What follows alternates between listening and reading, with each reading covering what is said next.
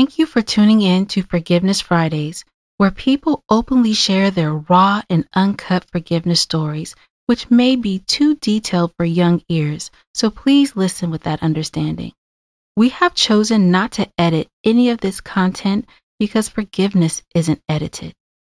We're so glad you're joining us on this forgiveness journey, and remember, you too can be forgiven.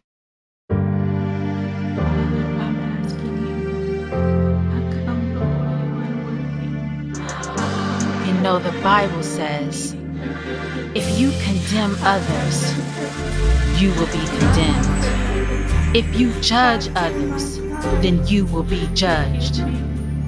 Oh, but if you forgive, then you will be forgiven. Won't you come join us? Hearing how forgiveness can heal. And remember that you too can be forgiven.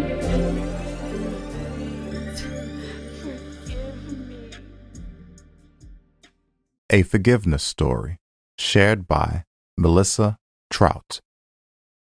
Hello, I'm Mellisa Trout, and I am here to tell you my story of forgiveness and healing. The definition of forgiveness is the action or process of forgiving or being forgiven. My life has been a crazy one, and this is the short story. I was raised by a single mother. She had left my dad due to his toxic traits when I was two. She did her very best of raising me, considering I was an out of control kid with ADHD behavioral issues and a really bad temper. There was many ups and downs in my childhood, but it seemed like there were more downs than ups. Much of those downs were caused by me, but there is a few instances that it wasn't. One instance in particular had to do with my stepdad. When I was 5 or 6, he showed up in our lives thanks to me talking to strangers. He and my mom hit it off and then got married. I have no clue how long it took before he lost his patience with me, but I do remember at one point he spit in my face because I wouldn't eat dinner. The worst thing that happened with him was when I was sick, I had to stay home, and he had to stay home too. I remember being in so much pain and was crying uncontrollably. He got super mad at me and yelled and told me to shut up. I let him know that I couldn't because I was in so much pain. The next thing I knew, he had a hold of my hair and threw me across the living room. Later on that night, my mom had come home and I told her what had happened. And she was crying and putting her fingers through my hair, and globs were falling out. Needless to say, she divorced him and decided that it was time to move on and go to college. So we moved to a new town. I felt like it was my fault that they got a divorce and that I ruined our marriage. It was a hard time in our lives. New adjustments because she was back to being a single mom yet again. This time, working and going to college, trying to raise a preteen that was out of control, getting into fights, smoking cigarettes by age 11.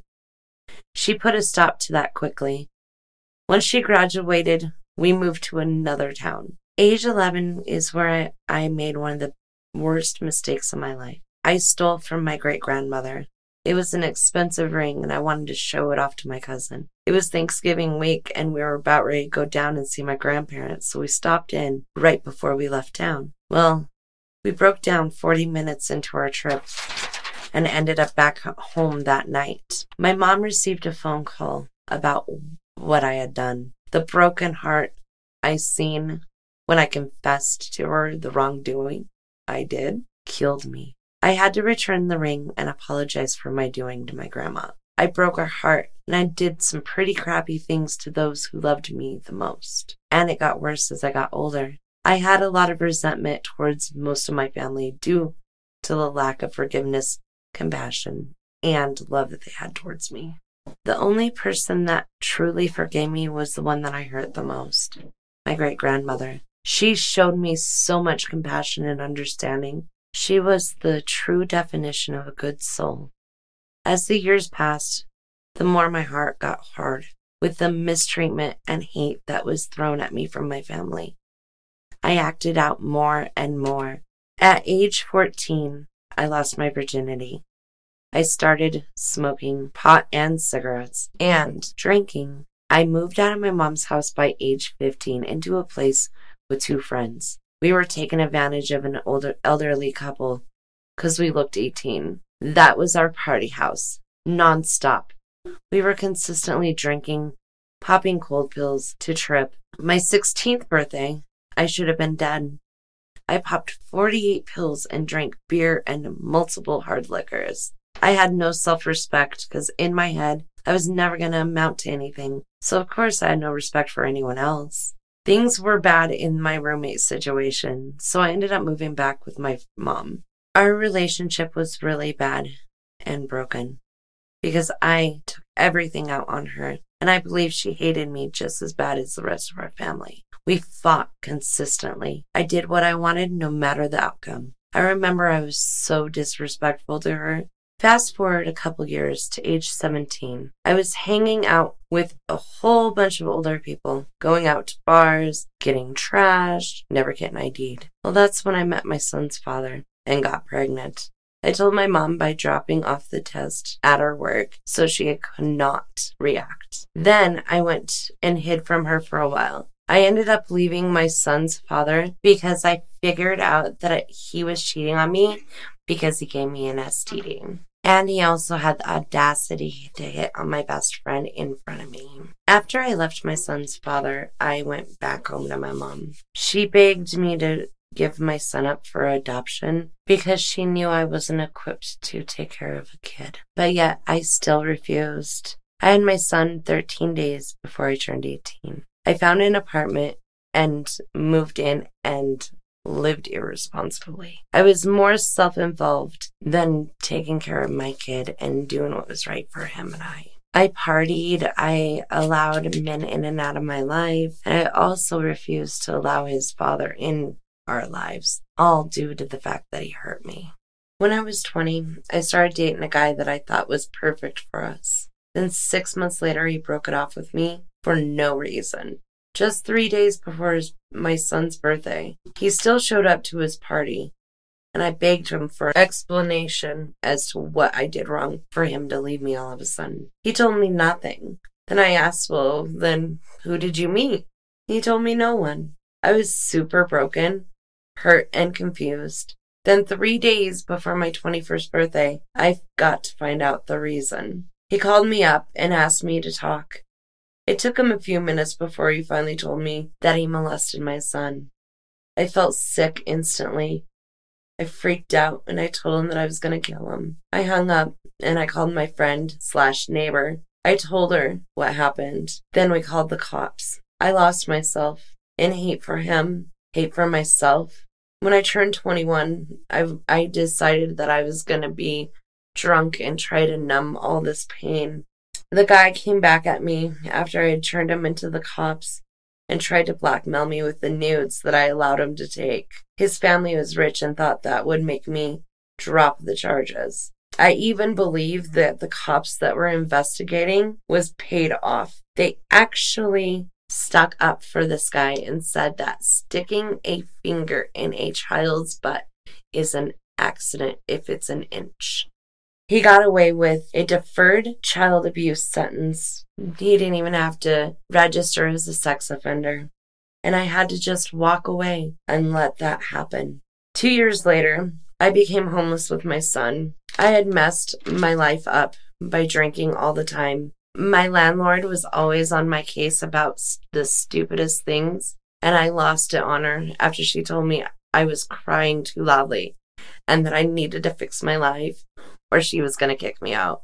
So I looked for a new place because I wasn't going to deal with it. I found a place. I gave an owner a deposit. I was planning on moving in in a month. He said he would hold it for me. A week before my month was up on my lease with the old apartment, he bailed out and disappeared with the money I had. I went in and told her what had happened, and I begged her to let me stay. And she told me it was tough crap, but the other word. I begged her and I begged her. I told her I was going to have to be homeless with my son. We had nowhere to go. And she said she didn't care.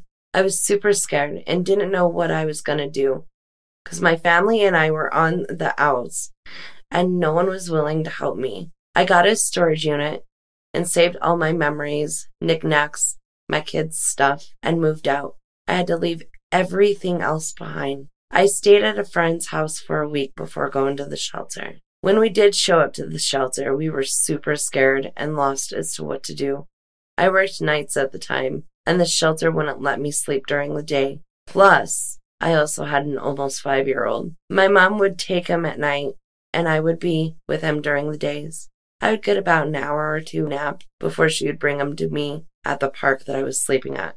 I ended up losing my night job because I was falling asleep at the wheel while doing deliveries. Life got harder because I had no help with my son. I couldn't get a job using the shelter's address. A couple months went by, and I overheard the staff telling these new families about a program that had to do with housing. And I asked him why I never heard of it. And he became really rude and just treated me like crap and told me to mind my business.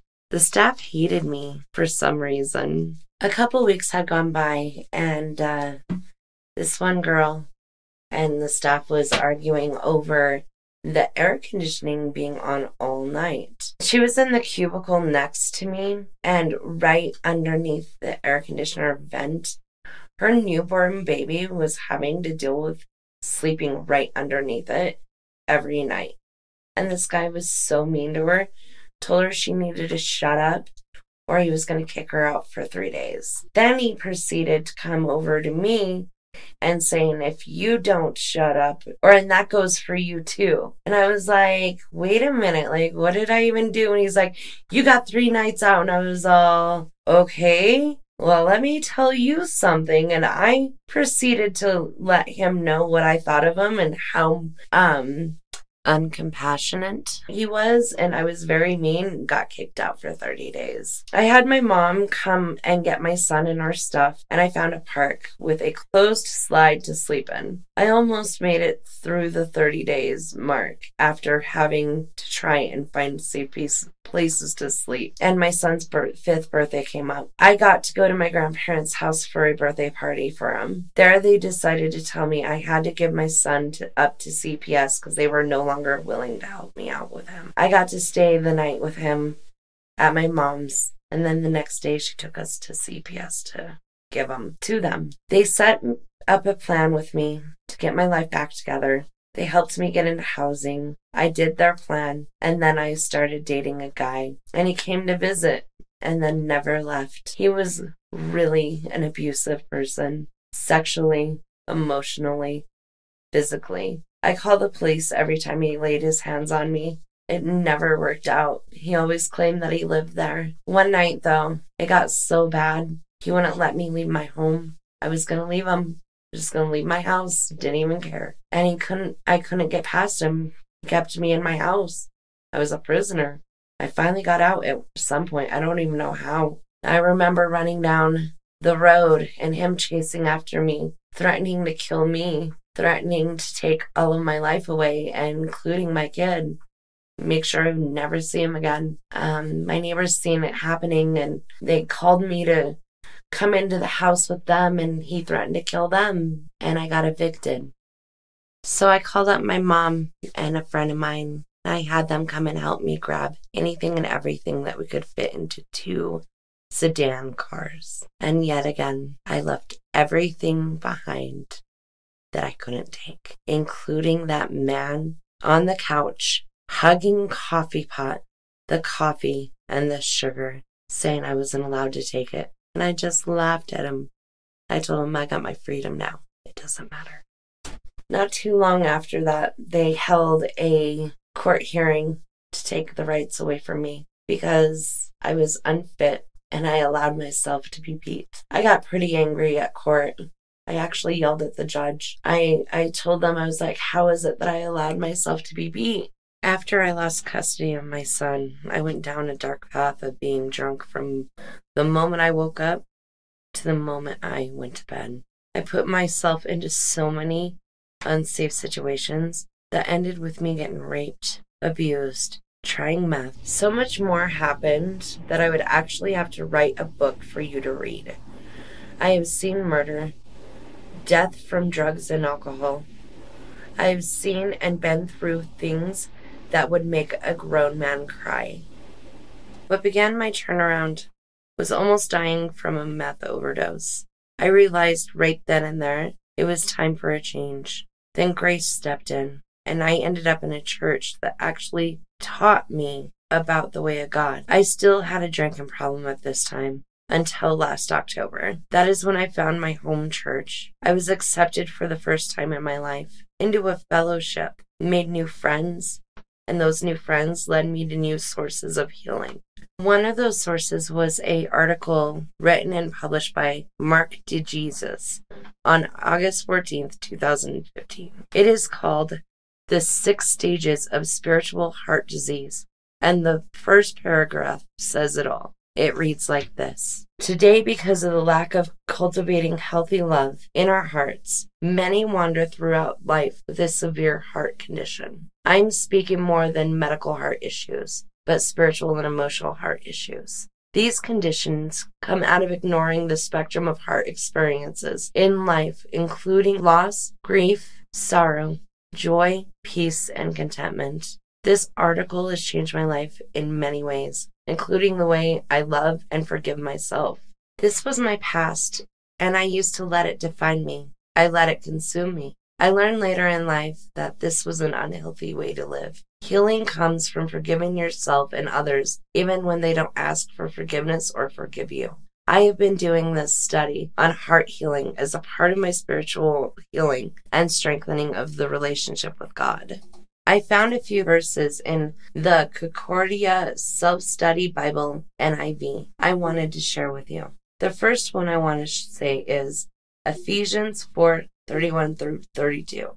Get rid of all bitterness, rage, and anger, brawling, and slander, along with every form of malice. Be kind and compassionate to one another. Forgive each other just as Christ God forgave you. This is a golden nugget. Releasing all of the negative is the key to healing and forgiveness. You cannot repent of sin and then go right back to doing what you repented for. Just like forgiveness, you have to let it go. Isaiah 43 18 through 9 reads Remember ye not the former things, neither consider the things of old. Behold, I will do a new thing. Now it shall spring forth.